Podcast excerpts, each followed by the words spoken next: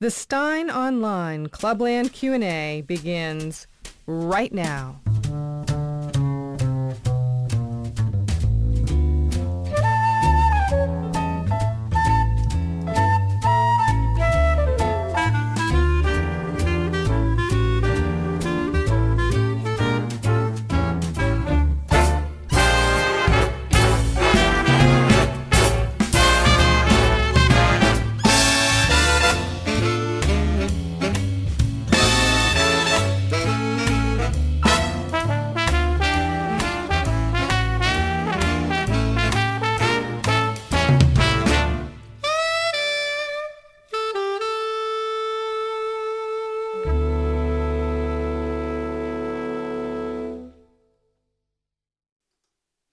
Hello, everyone, and welcome to another live Clubland Q&A here on Steyn Online. I am neither Mark Steyn nor am I Laura Rosen-Cohen, but it is nonetheless my great pleasure to be with you. This is Andrew Lawton, Mark's Canadian compatriot, and his guest host for the guest host when the other guest host is not around. Laura's actually been doing it a little bit more than I have lately. Obviously, with Mark's health issues over the last couple of months, he's had to take some downtime, and just for whatever reason, when you have a guest host, it's like being the vice president. You have one job, which is just to be available when the person for whom you are the substitute is unavailable, and I was like falling short on that job for much of the last few months, so I'm glad Laura Rosen-Cohen has been there. I mean, even the last 2 weeks, Mark couldn't do it because he was on the cruise, and I was there on the cruise as well, so I know I met a lot of you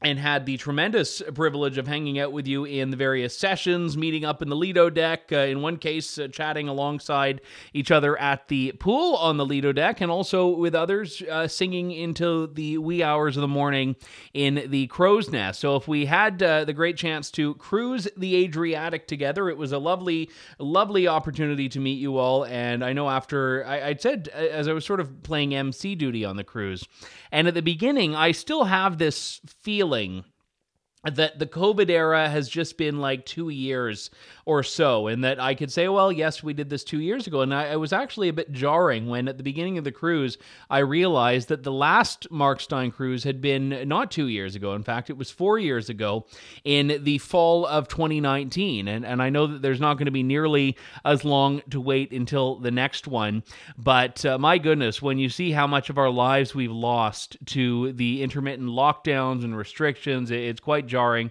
and all the more pleasing to be in the company of each other once again. Because I sort of had a running joke whenever I meet people at an event, and, which, again, you can't do for many reasons, and someone asks if you have a business card. I would always say, you know, well, it's been illegal to meet people for the last couple of years, so I don't have any business cards, but I think I need to get some new material now because I don't think that line is necessarily functioning. Although I know we all live under the sword of Damocles with lockdowns and restrictions nonetheless. We are not doing the whole time zone recitation thing today because I got a bit of a late start, but I do like to give honorable mention to Baker Island, and where it is just coming up on 7:10 Friday morning, and Anchorage, Alaska, where it's 11:10, and Los Angeles 12:10. That's also the time in Vancouver, Calgary, Alberta, in my home and native land. It is now just after 1:10, and that means that when we get right up to Eastern time where I am, it's 3:10. But I'm just going to do that little bit because I know there's always this concern from folks on the West Coast that there's too much East Coast supremacy in the time zone recitation. So even though I won't do the whole time zone thing, I do like to give the shout out to those in Pacific time and even a little bit earlier. Not sure if there are any Raratongans or Tahitians out there, but I know you're enjoying your Friday morning. The afternoon isn't much better, but hopefully Friday morning is treating you well. Mark Steyn's Clubland Q&A is a production of Mark Steyn Enterprises and Oak Hill Media. All rights reserved. Because you actually don't need to know anything specific coming in. I mean, ideally, you need to know about anything people are going to ask about, but you don't have to do like the rigorous preparation because you just have to be thrown off kilter by the question and then come up with something witty and insightful to say. So if I can manage to do that we will call it a victory. Our first question today is from Chris Davies, who writes, Andrew, welcome back to the niche Canadian hot... I'm a nichier Canadian than Mark Steyn. I'm not more Canadian, but I think I'm more nichey. He says, welcome back to the niche Canadian hot seat, and congratulations on surviving the Adriatic. And the reason I will just take a pause here, I'm being told there might have been a brief technical issue, which I hope has been resolved now. So let me know if you're tuning in here, if things are working appropriately. This is, again, the problem with being a little bit rusty at doing this, is that sometimes the technical glitches befall the show. It's working now. All right, we'll carry on. Sorry about that to Chris and everyone. Chris writes, is China becoming more free market-oriented than the so-called developed world, and how do you react to the notion of the Chinese Communist Party being, quote, an anchor for peace in the free world? Keep well, Andrew, and thoughts and prayers are with Mark for a full recovery. Chris. Well, I share your kind thoughts and words for Mark, and I know everyone else does as well. The question about China is a fascinating one, though. Is China becoming more free market-oriented than the so-called developed world? And I could do, I mean, hours and hours and hours of content on China. And I know Mark has often been the lone voice talking about this issue when others in the media refused to, whether it was through the COVID era or through the other developments of Chinese policy and international politics. But the thing about China that is important to understand is that its inward identity is very different from its outward identity. And, you know, all the communist stuff, the authoritarian stuff, the state control, all that stuff is relegated to the Chinese people. And, you know, the Uyghurs get their own challenges from the Chinese state. But the China that exists in the global sphere, the China that exists in the world stage, is not anything but a capitalist free market enterprise, and to the point that China benefits from it. And the reason I bring that up is because China is right now in the midst, for people that don't know, of a global takeover of sorts. And I'm not talking about whatever's cooking up in Wuhan. I'm talking about the Belt and Road Initiative, which is this, $1 trillion, I mean, it's the Marshall Plan on steroids. It's a $1 trillion global debt trap financial project that is colonizing. It used to be just the third world, where all of a sudden this third world tin pot, what Trump would call a bleep hole country, gets this massive new airport courtesy of Xi Jinping.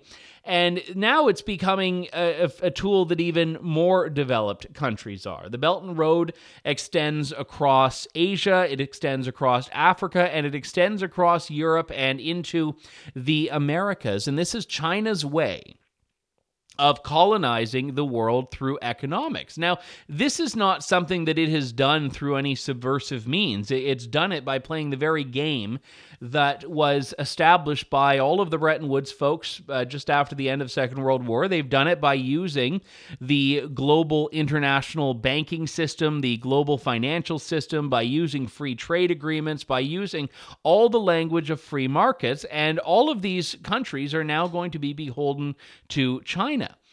So the reason this is so important is because China has been the victor while everyone else in the world talks about things and focuses on things which fundamentally do not matter. And it's doing this, as Chris mentions here, by acting the part of being a free market enterprise. Now, the thing is that China does not actually believe this. I mean, China, like most other authoritarian regimes, is interested in its own prosperity and its own survival and its own self-interest. Now, we can say, okay, rah, rah, rah. I mean, that's what countries should be doing, and I actually think we're right about that. I mean, China has every right to avail itself of all of these tricks and tools in the world that will help it have more power, but it's incumbent on the rest of the world to not continue to make this happen.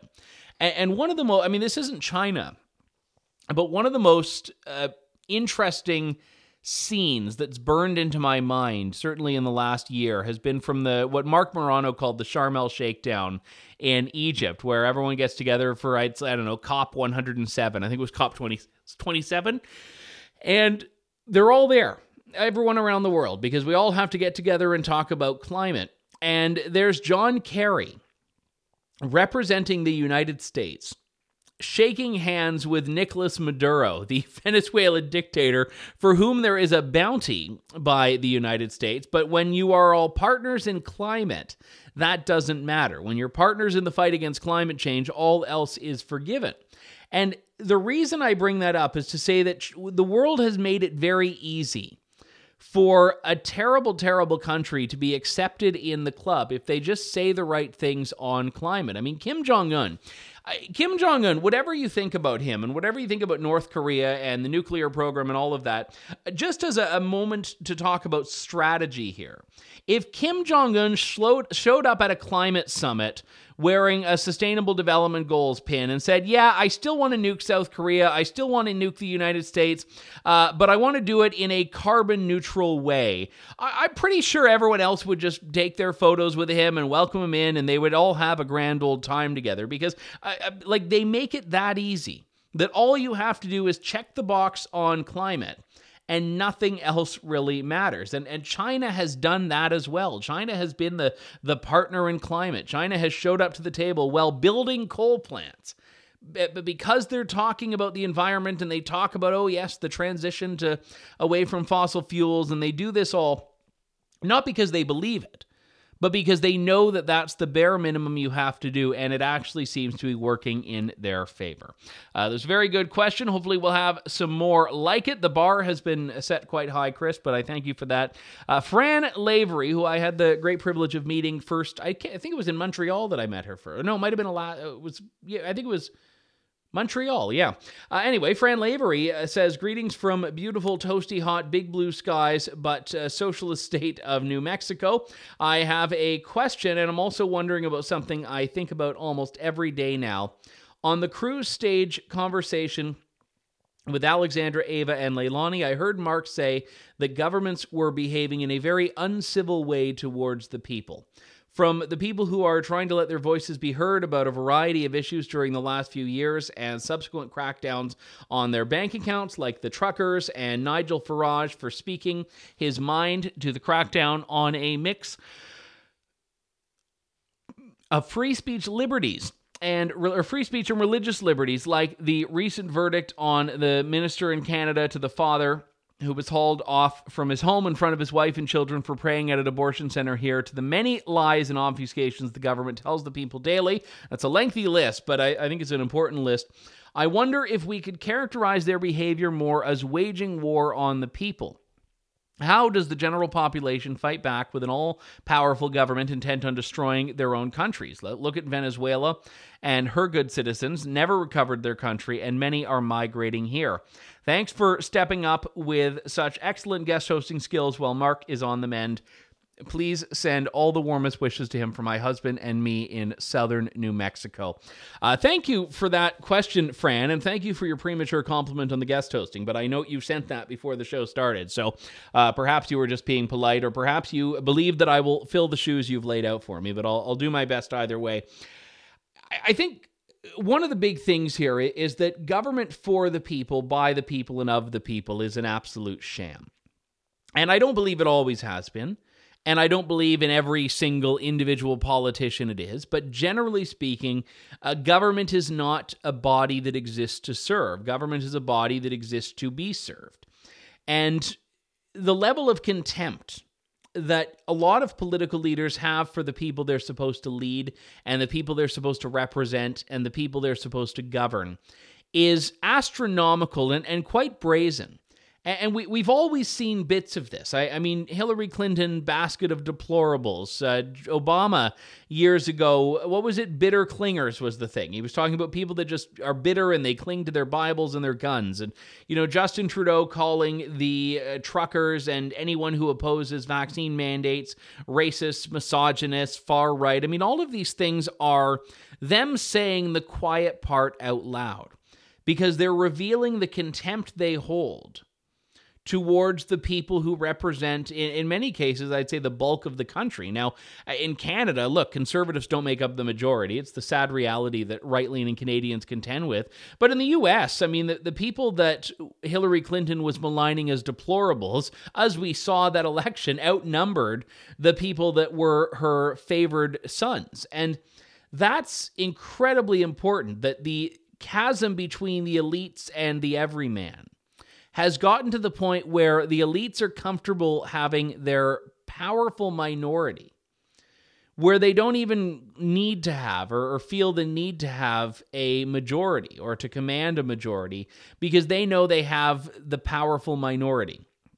And what I mean by the powerful minority is that you could have a group that represents, 5, 10% of the population. But in that 10% are the people that happen to have the political leadership positions, the bureaucratic leadership positions, the leadership in the media, academic institutions, Hollywood elites, musicians. How you slice and dice this group is up for debate. But you can control the country and control multiple countries if you have a little oligopoly in these spheres, even if you are an inconsequential blip of the population beyond that. And that's why, just to talk about COVID, and I don't like belaboring the last 4 years too much, but there's a lot to take away from it. One of the most insidious aspects of COVID restrictions were preventing gatherings. And I know that the excuse for this was that we have to prevent the transmission of the virus. That was the excuse. But it conveniently served to keep people from getting together to talk about how little they wanted to go along with things. And it prevented people from talking about how, hey, maybe I view this thing a little bit differently than the government press release does. And then someone else at the dinner table says, oh, it's funny you mentioned that because I had some issues as well. But it's the government did to the citizens what police do when they bring in two co-accused, which is that they split them up into different rooms, so that they do not speak to each other, so that they do not conspire, because they know that if the two people have a chance to talk about it, they're probably going to come up with some version of things that is inconvenient to the state. Now, in that case, it might be trying to get out of a crime, but in the scenario I'm laying out, it's about preventing that overthrow of the regime, preventing that overthrow of the government and its stronghold on power. And I look at this happening over and over and over again in my own country, in Australia, in the United Kingdom, and even in parts of the United States, where people were prevented from assembling to protest the very thing. They were not allowed to protest the very thing they wanted to protest because of the thing they wanted to protest. And governments were completely fine with this because they say, oh, well, we're following the science. It's all about public health. It's all for your own good. It's all for your own safety. But that government paternalism was about a small, powerful minority exerting its influence over a majority that in many cases didn't know how much power it actually had.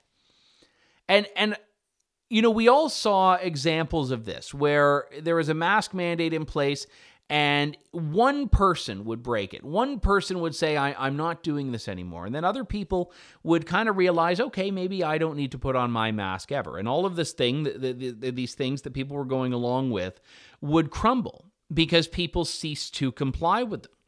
I mean, when the truckers got to Ottawa at the end of January 2022, the mask mandate in Ottawa died instantly because all of a sudden the entirety of the population in downtown Ottawa realized that you could just walk into a store without a mask and nothing would happen. You wouldn't just, grandmother wouldn't just drop dead in that moment, and no one would actually come and force you to put it on. If there was, one or two places where they did, okay.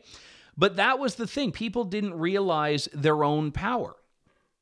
So when we talk about the WEF, just to get into another little pet project of mine to report on and to talk about, the WEF is powerful not because it is pulling the strings on the population. The WEF is powerful because it represents a club that people like Jacinda Ardern and Rishi Sunak and Justin Trudeau and Joe Biden all want to be a part of.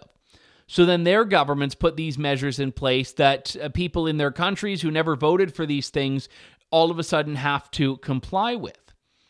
But it is still a minority. It's still a small, powerful minority that if the majority were to just realize how big it was, it could topple and upend very, very easily. So I hope that answers to some extent your question, Fran. The notorious Mr. J writes, first, best wishes for a speedy recovery for Mr. Steyn. I certainly share that, Mr. J. And concerning the Trudeau intrusion into the internet, are there any workarounds or bypasses? VPN, for instance. So I'm trying to think of how I can summarize this without just listing off the whole...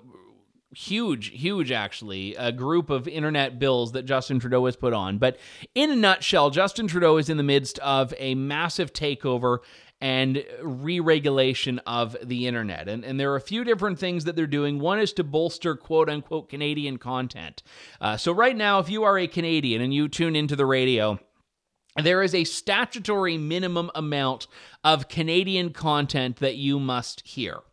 And I joke when I guest host about Canadian content. That's the essence of this joke, is that there is in Canada state-mandated Canadian content, and that there are artists that you would hear on radio in Canada that you would assume are a huge sensation, but you go anywhere else in the world and no one's ever heard of them because they were only being played because they were Canadian and they were satisfying that Canadian quotient. So there were some artists that just, again, never really existed outside of Canada because of Canadian content. And this extends to television as well. It does not extend to internet content, at least not until now. Trudeau has required, and they haven't, it's passed into law, but it hasn't gone into effect yet.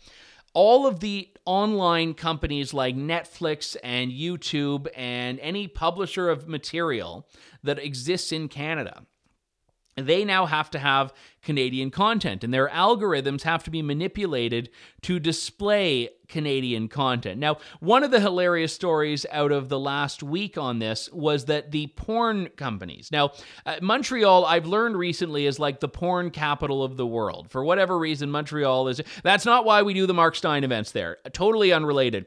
But Montreal is the porn capital... Mark Steyn is not the porn capital of North America or the world. I believe he was edged out recently. Maybe it was like, 1997 by Montreal. So Montreal has a bunch of these companies, including Pornhub, which is one of the big players.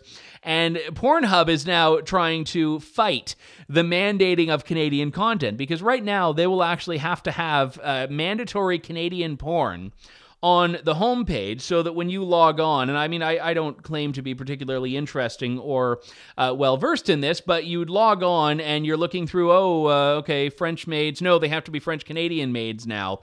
And, has to represent the diversity of Canada. So, any sort of strange diversity fetish will be well-served with the Trudeau version of the internet. But the porn companies are now saying, well, we're kind of serving something that we don't think needs to have Canadian content as its mandate, and I suspect they're going to lose, and it's actually going to be hilarious to see what the government believes porn algorithms should be to serve the cultural fabric of Canada. But when government decides to get involved in the regulation of the internet, this is precisely what is going to happen. And it means that there's going to be government-approved content and government-unapproved content. And my own show, I do a podcast with a Canadian outlet called True North. The name True North ripped from the Canadian national... Well, it's from the Bible, but also ripped from the Canadian national anthem. We cover Canadian news, Canadian politics, Canadian content. I don't think we are going to be the Canadian content that Justin Trudeau has in mind. And I think we're going to be on the losing end of the algorithm. So that's one of these things. The other thing that Trudeau has just done is make it so that Facebook and Google have to subsidize mainstream media outlets in Canada for the privilege of those media outlets sharing links to their content on Facebook and Google. So there's been this very weird debate where all of the legacy media outlets in Canada say, well, Facebook and Google are stealing from us. They're profiting off of our work. And Facebook and Google turned around and said, okay, well, we'll just ban news from being shared on our platforms. And the media companies say, well, no, that's not what we meant. No, now you're bullying. Now you're blocking us. Now you're cutting off our audiences. But so far, Facebook and Google are making good on their threats, that they are actually not interested in being in the news game in Canada at all. They are only interested in playing the game to their own rules. And I don't blame them for it. These are giant companies. They are more powerful than some small countries. And when it comes to having to deal with the little piddly regulations in Canada, well, I'm not a fan of big tech companies. I'm also not a fan of big government. So I actually don't blame them for saying, we're just not going to go along with this. We're not going to deal with this. So right now, systematically, there are actually issues where people are unable to access news on their Facebook or Twitter accounts their Facebook and Instagram accounts in Canada.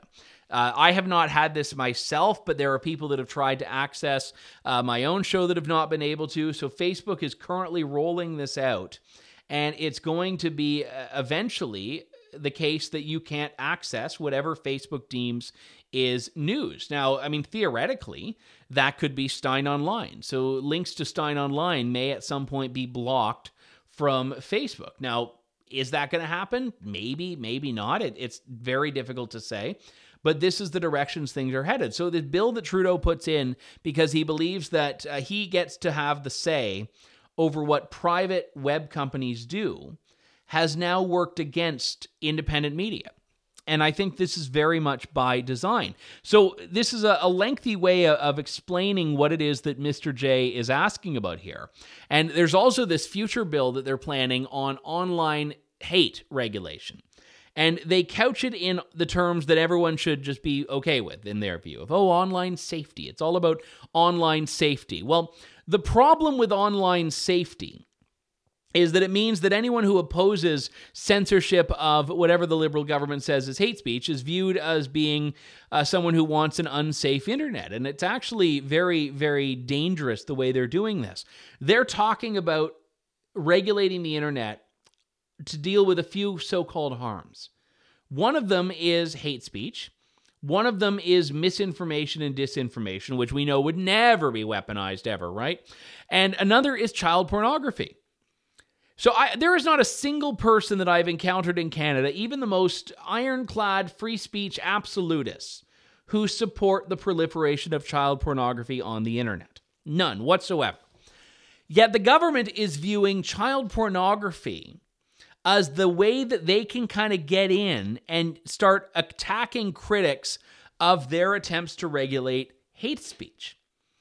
Because now if you say, well, actually, I oppose this bill because you're censoring the internet, they're going to say, you must be okay with child pornography. We've already seen them use this. So this is exactly what's happening in Canada right now. They're taking the worst ideas from anywhere in the world on internet regulation and putting them all together in one package. So is there a way around it? I mean, yes, using a VPN is one option, but a VPN is not a foolproof plan. A VPN is a little tool that you can install on your computer that basically tricks your computer, tricks the internet into thinking you're somewhere else. So, let's say I'm on Netflix and, American Netflix has a show that Canadian Netflix doesn't have. I can just, log onto my VPN and say I'm in Salem, Oregon right now, and then I get to watch American Netflix. Now, the problem with this is that there are ways that websites can use to block VPNs. And Netflix has always been very good at this. Netflix, it's kind of hit or miss using a VPN with any success there. So websites are actually very shrewd on how to detect if someone is using one of these and then block their access. So yeah, you may have some success with this, but I think there's a lot riding on how the companies implement these things. Because if YouTube fundamentally capitulates to the government and changes its algorithm, it doesn't matter if you use a VPN or not, you're still getting a manipulated stream of content because this company is complying with government regulations. It's actually the government that's manipulating the content. Suzanne Rennie writes, best wishes for Mark's speedy recovery. Hi, Andrew. What are your odds of Trudeau losing the next election and of the Conservative Party getting a majority. Well, I don't do polling because I find it just so utterly boring and it changes by the day.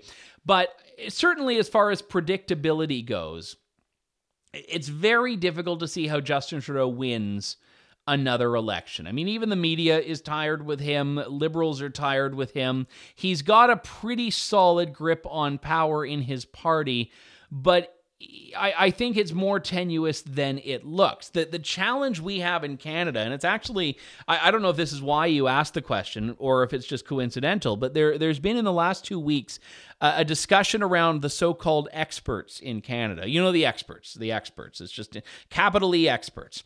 They're talking about how even if the Conservatives win the next election, Justin Trudeau should probably get to govern.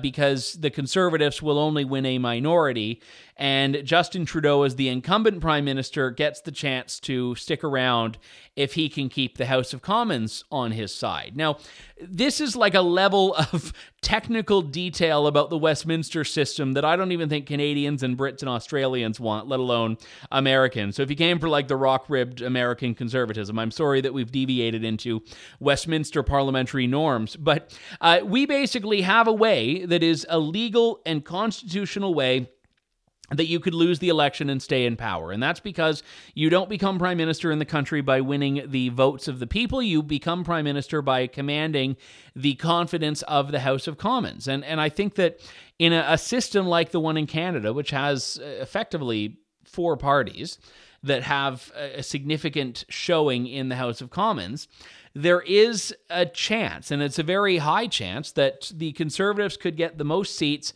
but the Liberals and the New Democrats and maybe the Bloc Québécois in Quebec band together and say, we do not want the Conservatives to have power, so we're just going to keep backing the Liberals. Now, maybe they say, we'll back someone else. We'll back the Liberals, but we don't want Justin Trudeau in charge. But all of the experts talking about this as though this should be encouraged and as though this should be welcomed, and talking about it in a way that misses the most fundamental reality in a democratic system, which is that a government needs to have legitimacy in the eyes of the voters. And I'm sorry, but if Justin Trudeau loses the election and stays in power, the whole Constitution, the waving the Constitution in your face thing is not going to prevent an uproar from people who feel like their democratic will has been ignored. And they'll not be wrong. And again, in that case, what's constitutional doesn't matter if you have a population of people that feels an election was legitimate and a victory was essentially stolen. And that's going to be the thing here. And I'm very nervous about the fact that a lot of these so-called experts are already starting to lay out that argument. That's already the direction they're headed. It's almost as if they want it to basically be not as out of left field when this eventually happens. And I think people should be very nervous about that. Toby Pilling writes, do Native Canadian Indian... Well, you're not allowed to call them any of those things anymore. They changed the name. They're now Indigenous peoples. But do Native Canadian Indians, Toby writes, have special rights or special status accorded to their reservations? I just wondered how that squared with equality before the law, especially if it is race-based discrimination. So I will say I am not an expert in Indigenous law or Aboriginal law, although I did take a course on it in university, which I ended up doing quite well in, despite finding so much of what I was being taught to be utterly absurd. But basically, yes, I mean, in Canada, we do not have equality before the law entirely, because we have this law in place called the Indian Act, which goes back to the 1800s, although it's been revised and amended, which sets out very special definitions and terms about Indian status and identity and governance and all of this. And it's a very complex area of law. And the Indian Act, interestingly enough, is derided by Indian peoples, the ones that are represented by this, as being this racist, antiquated colonial law. And I would actually say, great, let's get rid of it. And I think there would be a lot of people in the country that would support getting rid of it. But the divide would then come on what you put in its place.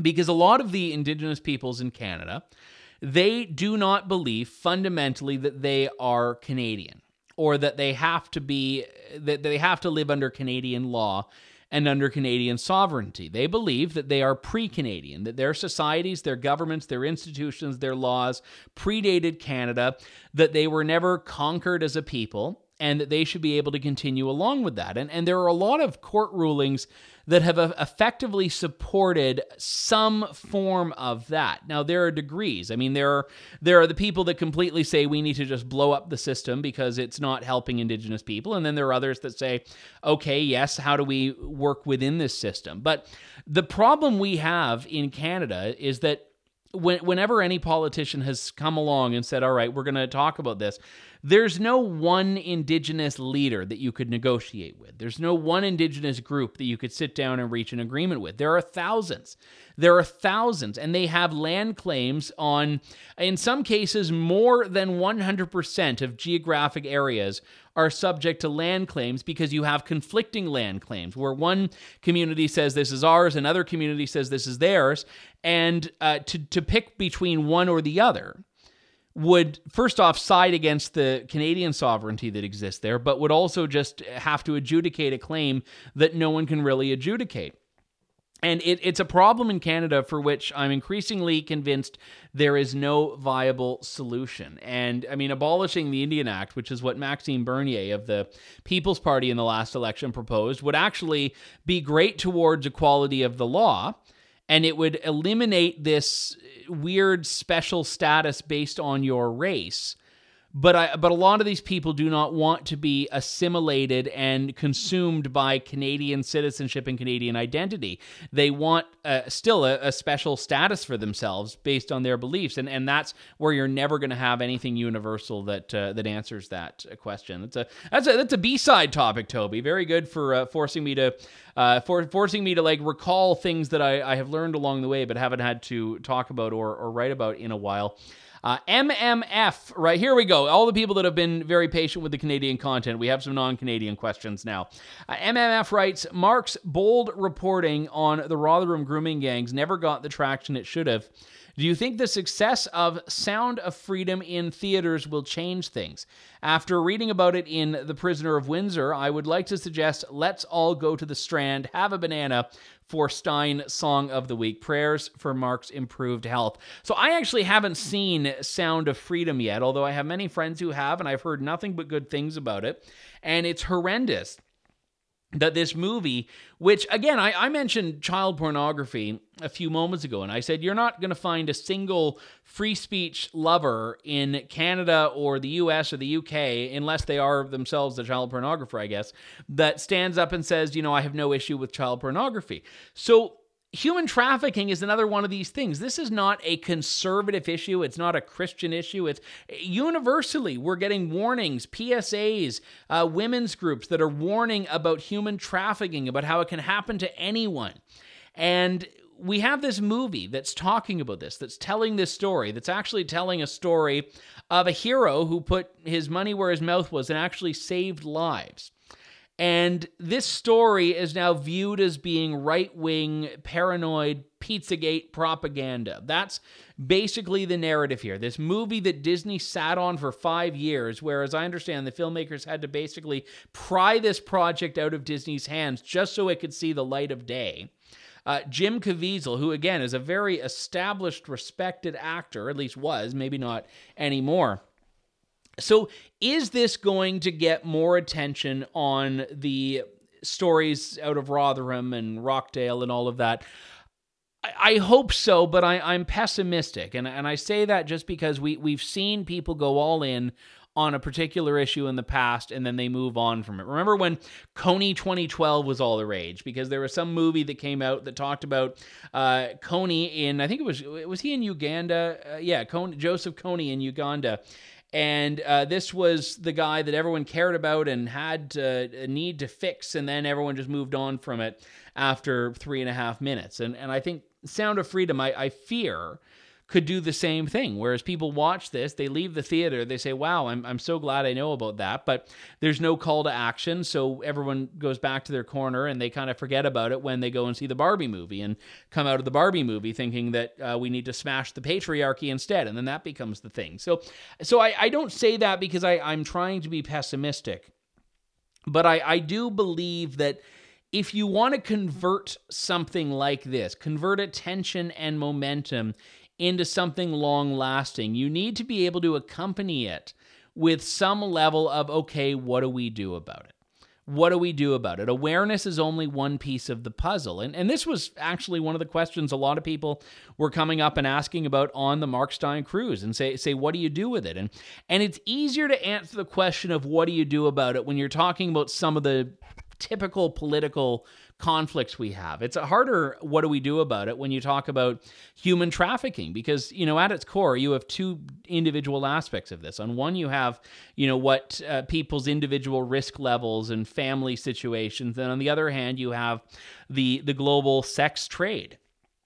And it's a lot harder to do things about something at the grand systemic global level than it is to do on the individual level. And I think social safety nets, I think family cohesion are the first and best line of defense. So whenever anyone asks, what do we do about this issue, it's always going to come back to the importance of the family. So I think that is the key takeaway here. And that's where you get into a risk of, are the people that are the most acutely aware of this issue already doing that?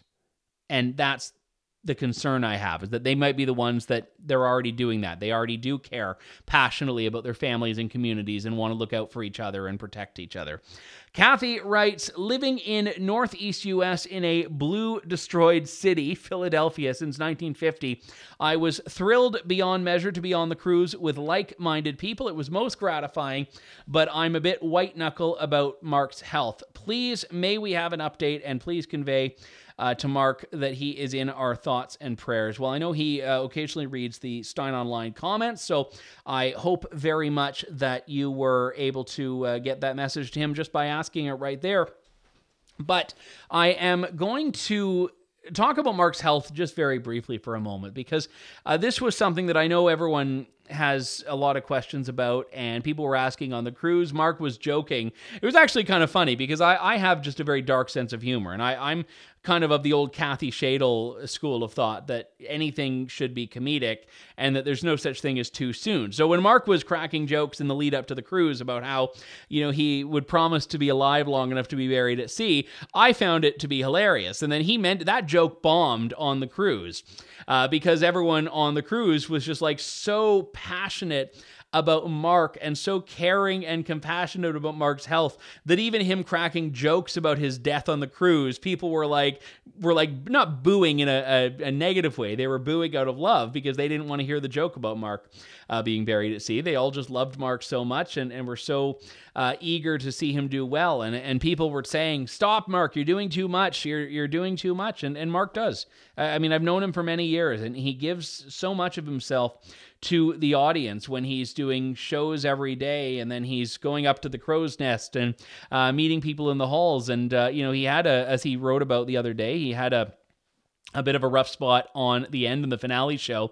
And I was very grateful to be able to pitch in and literally put together a 1 hour and 45 minute show in about 90 minutes. And I could only do that because I had the great help of people like Leilani Dowding and Dominique Samuels and Michelle Bachman and Ava Vlar-Dingerbrook and James Golden, and then Tal and Coco Bachman. We all sort of assembled and threw something together that was a lot of fun for me, and I hope was for the audience as well.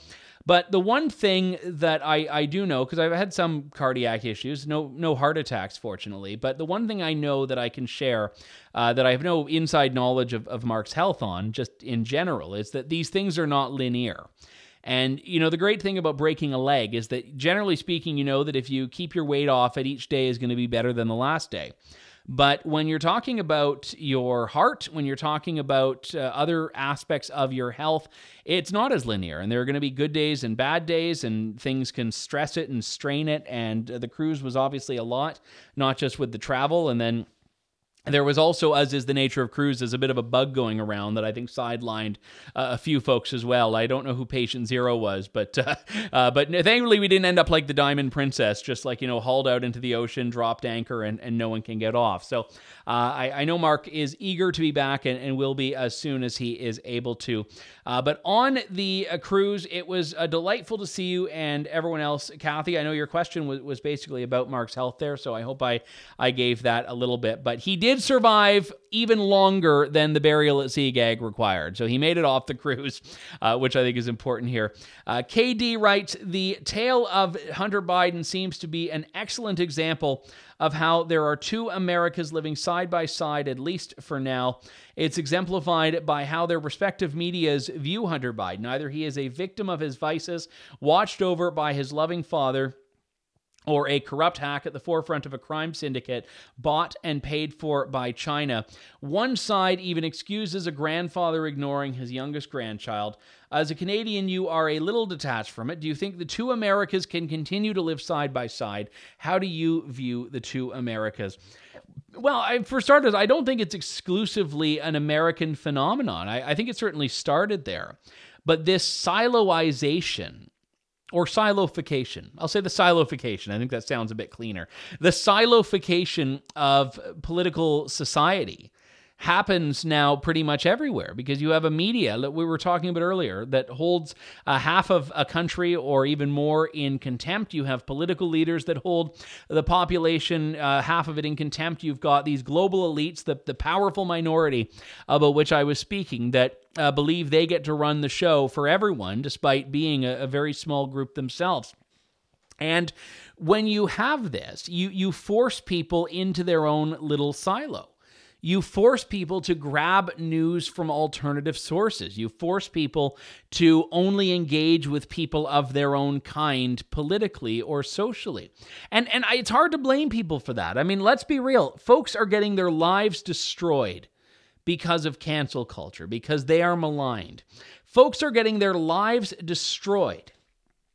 And why would you want to associate with the people who are invested in that outcome? Either because they're going to destroy you if you step out of line, or just because you just simply don't want anything to do with those people because of their behavior, because of the way they engage with others who share your views. If I may here, there was a gentleman in Toronto that I wish I had the opportunity to meet. His name was Richard Bilkstow. Not a household name to a lot of people, but he was a principal in the Toronto District School Board. He retired recently and was doing contract work for the board in Toronto. He had been a huge figure in adult education over his career, very passionate. Everyone who worked with him loved him. He, in 2019, was lauded when he retired for changing students' lives. But in 2021, he spoke out about diversity, and specifically the so-called equity sessions that the Toronto District School Board was forcing on even people that were doing contract work. He spoke up about something that bothered him. It tore his reputation apart in certain areas, in certain spheres. Because you can't speak out against the diversity, equity, and inclusion cult in this day and age. And he thought we need to specifically end the lottery system for specialized programs, which had gotten rid of merit. He wanted fairness. He wanted respect. He wanted all these things that we should be encouraging. And last week, he ended his life. He ended his life last week. And it's not a happy ending. It's not a happy story. There's nothing happy about it. This is a man who devoted decades of his life to teaching. By all accounts, was one of the good ones. But you step out of line on an issue and your life is ruined. And a statement from his lawyer, a woman I know very well, said this was not just some random thing that happened. This was entirely because of these incidents. It was the stress and effects of these incidents that continued to plague Richard, his lawyer, Lisa Bildy, wrote. And that is tragic. tragic. And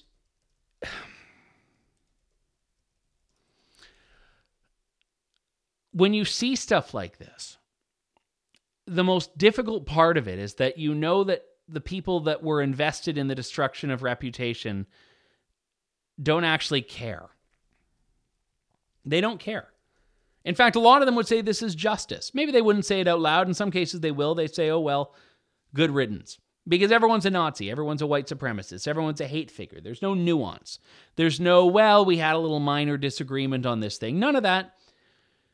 So if someone who we've just decided is the bad guy takes their life, I know there are people out there that would not view this the way a normal, healthy human in a functioning society would, which is to say, wow, maybe we went too far. No. They look at it and draw the opposite conclusion of, oh well, good riddance to bad rubbish. You know, that's what these people are saying and thinking. I couldn't even bear to look at Twitter. Couldn't even bear to look at Twitter because I just knew that was the reaction that it was going to elicit from people. And even now, I don't want to. I never met the man, but I still feel so distraught over a fate that befell him that could have befallen other people, that could have befell me at one point. And that is, I think, a very, very tragic outcome that we're going to see more of unless something changes dramatically. So I realize that's a depressing aside, but to go back to Katie's question about the two Americas, it's all of this stuff is related. So when you have, alternative sets of what a human is allowed to believe and what a human is allowed to be, it stands to reason that everything else is going to be segregated as well. You're going to have two alternative narratives about, Hunter Biden. In one case, he's the lily white, but a little bit flawed son of a loving father. And then in another case, he's a degenerate dirtbag who no one should be looking at, that Don Trump Jr. could have never gotten away with, nor should he have tried. And just on the Hunter Biden thing, I'm going to see if I can find the headline right now, because I was just looking at this story a little bit earlier. But basically it was, I don't think I might have closed the tab at one point, but it was effectively that the FBI had confirmed to Twitter that the laptop was real, and Twitter was still blocking the New York Post story. So their excuse that this thing, we couldn't verify it and it violated our policies, they had confirmation from the state that this thing was real. And they were still deciding, we are going to censor the New York Post. We are going to censor the dissemination of a story that has become increasingly proven to be true. And what other purpose did that serve but to help Joe Biden's campaign? That was the entire MO of Twitter. We have to help our guy. We have to help Joe Biden. Glenn Flint writes, Andrew, first, a big thank you to you, Mark, and all his special guests for making the cruise such an enjoyable experience. We enjoyed chatting with many of the celebrities and singing songs with Tal Bachman in 10 Forward minus Whoopi Goldberg. Last night, I was dreaming of the next cruise in the Caribbean. This morning, I woke up feeling uncomfortable in my own body. Perhaps my true identity might be better realized if I were outfitted with an eye patch, a hook, and a peg leg. Will these feelings pass after the cruise, or should I seek some pirate affirming care? Best wishes for Mark's speedy recovery. Ahoy, Glenn. Well, I'm not a physician, Glenn, but I will say that you can self-identify as anything you want. You don't actually need the eye patch, the hook, and the peg leg. You don't actually need to put in the effort right now to transition. You can just wake up and wear some frilly pink tutu and say you identify as a pirate, and we have to take you seriously based on what you say you are and not what you look like to any normal human being with eyes. So you don't even need to go through all the works, all the works of getting the eye patch and the leg and all of that. You can just say you're that, and we'll believe you and support you and we'll affirm you. We offer pirate affirming care here at Steyn Online, Glenn. What else do we have here? This is a message from John Cameron, who writes, really liking this jazzy intro music.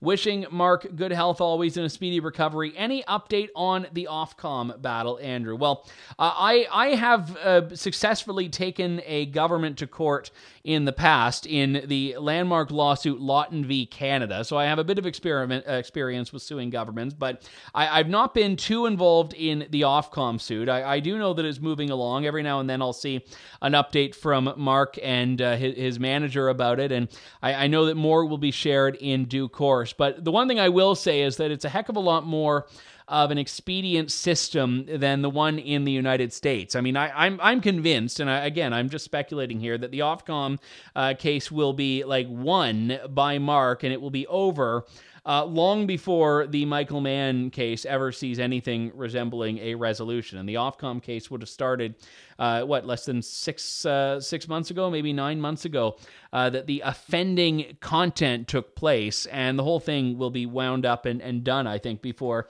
anything in the U.S. Will be. And let's see here. Eric Dale writes, Andrew and fellow club members, I was wondering if you heard Mike Pence's "That's Not My Concern" line in response to Tucker Carlson's objection that funding the war in Ukraine focuses resources abroad while conditions at home are deteriorating, and your thoughts on that. Did Mike Pence just sum up the uniparty platform in one sentence? So this I only saw after the fact. But I found it to be interesting, and I would actually say that when most politicians say something's not their concern, it would be a win, because I would love for politicians to actually say that most things are not their concern and just to butt out of it. But it was interesting the context in which this one came up. So it was Charlie Kirk had actually shared a clip of this, and Mike Pence was apparently unhappy with it all, labeling it all as fake news, and then he shared the longer version. But basically, I think the thing that people need to realize about this is that there is nothing resembling an authentic moment in American politics or Western politics in general. I think you have inauthentic moments and you have gaffes. And generally the gaffes are the only authentic moments, and it's because someone forgot what they were supposed to say, or they forgot, or they flubbed the line, or something like that. And in this particular case, I'm kind of thinking it was like a rare moment of candor. So, Tucker is talking about, prioritizing Ukraine, and he says, where's the concern for the United States? Pence says, that's not my concern. That's not my concern. So, I don't know if in his mind he's trying to talk about something here that he expects everyone to be on side with. Interestingly enough, this one, the Charlie Kirk clip, got the old community support, or what is it called, the community note on Twitter, where they're talking about the tweet is framing Pence as saying he's not concerned with American cities falling, and then Pence actually says that's not my concern in response to Tucker's claim that your concern is that the Ukrainians don't have enough tanks. So what Mike Pence is trying to do here is actually reject the framing of Tucker's question, but he's done it in a way that actually made it look like he's just not concerned at all about what Tucker is raising, which is a complaint that other people have raised as well, which is that politicians are bending over backwards to send billions of dollars in equipment and money to Ukraine, while there are cities up and down America, Canada, the United Kingdom, and so on, that are suffering. And look, I mean, I know whenever I talk about Ukraine on this show, I get a bit criticized because I take a position that's far more anti-Russia than some people, and that's fine. I'm all for having the debate here. But I also think that we should absolutely be encouraged to ask the question that Tucker is asking, which is saying, hey, are we putting too much of an emphasis on this? And I would say make the case. I mean, if you believe that this is in America's national interest, make that case. If you believe that it's in Canada's national interest, make that case. But so far, no one's asking them to make the case. So I think that in what Tucker was saying here, or sorry, what he was asking, and then what Mike Pence was responding I think it was a sloppy way of trying to reject the premise, but in the end, he didn't actually do a particularly good job at making the claim that he wanted to make there. We are winding. I've done like really depressing content for the last little while here, so let's see if we have a lighter. Oh, here's one that literally starts with the words "lighter" question for you. So I think this is a good one to potentially end on here. He writes, what... Actually, no, I want to do a serious one first, because I just got a glimpse of this, and it's something that I've wanted to talk about. Matt writes, "Hi, Andrew. Welcome to the hot seat. I'll get back to Jeff's lighter question. Are you familiar with Andrew Tate? I don't understand his appeal. He comes across as a dirtbag, honestly, very slimy. Plus, he is a convert to Islam, which seems entirely opportunistic. Tucker did a 2-hour interview of him, and I couldn't get a half hour into it. Many will disagree. I know, yes, young men need direction, but Jordan Peterson is a far better guide for them. Do you have any thoughts on him?" Yes, I do, as a matter of fact. And I've actually, apart from a few tweets, I have not weighed in on the Andrew Tate thing at all until now, in part because for the most part when this thing was going on a couple of months back, I had no idea who the guy was, and I hadn't heard of him, and I, you know, and I was reading the media's characterization of him and saying, well, this guy sounds like a dirtbag, but the media also lies about these things, and but it didn't really rise to the level of, do I need to go down to this rabbit hole? And it, about a few weeks ago, I said, okay, I'm going to actually delve into this. And when I read into him a bit more, and I went back to look at source material, I had actually realized that I had come across this guy, and I had seen stuff from him a little while ago. And I've been very disturbed by the embrace of him we see from pockets of the right, especially in the last couple of weeks. And I would actually say, you know, I've got a lot of respect for Tucker Carlson, but Tucker Carlson's interview with Andrew Tate did a tremendous disservice to anyone who's interested in the truth about this, because he made a number of claims that were just blatantly false, Andrew Tate did, that went unchallenged, and that could be contradicted by Andrew Tate's own comments and his own words and his own actions, even as recently as a couple of months ago. And the thing about it is that if we strip away all of the accusations that have been made by the courts, by the police in Romania about Andrew Tate, and we strip away all the media characterizations of him, strip that all away, this is a guy whose business model was, his entire business was convincing girls to be webcam models on OnlyFans, to profit tremendously from what these other girls were doing with their bodies for a bunch of men on the internet, and cashing in on that.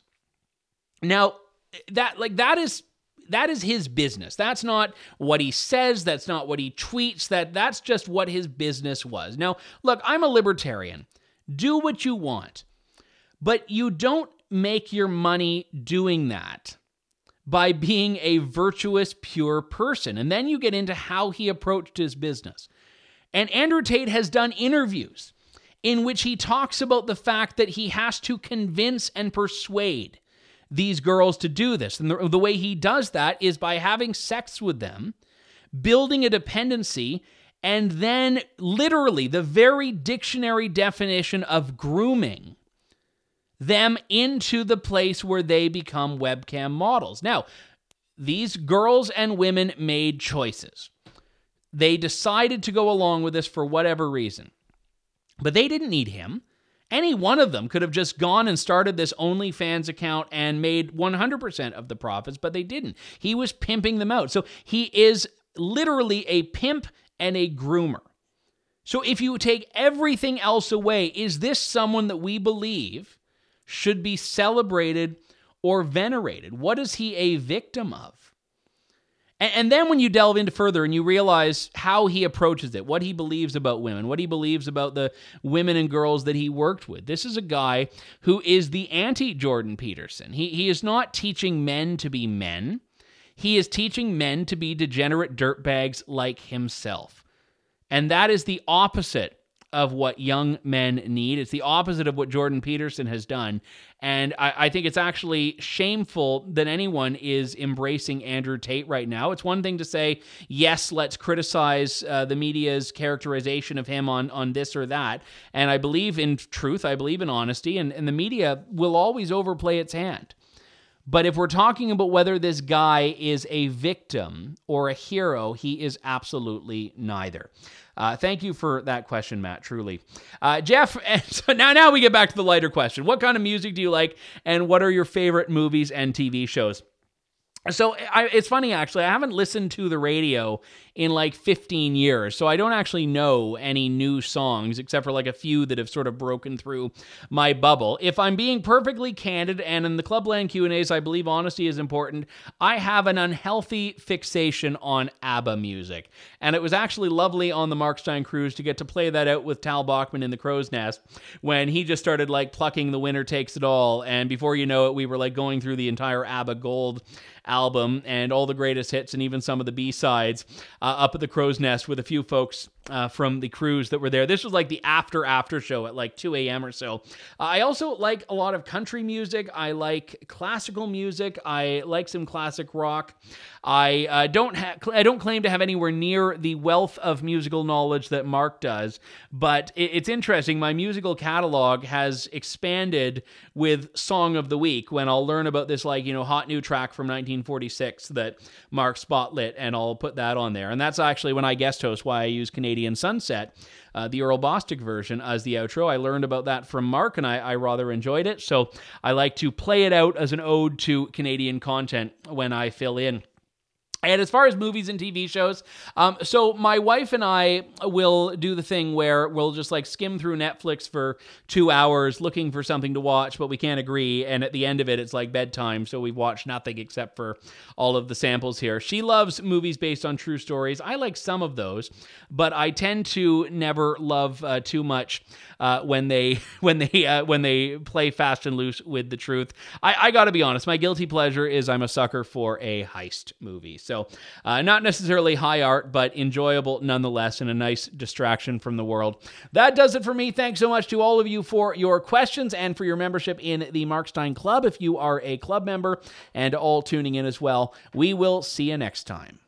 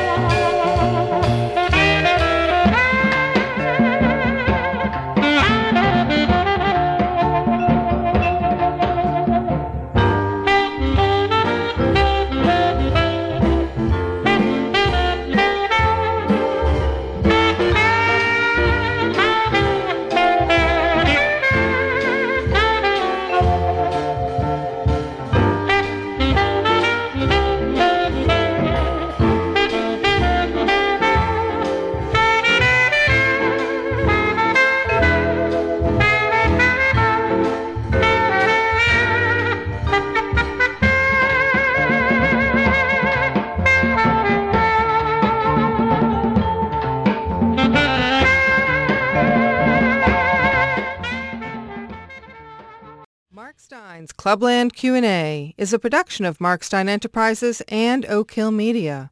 All rights reserved.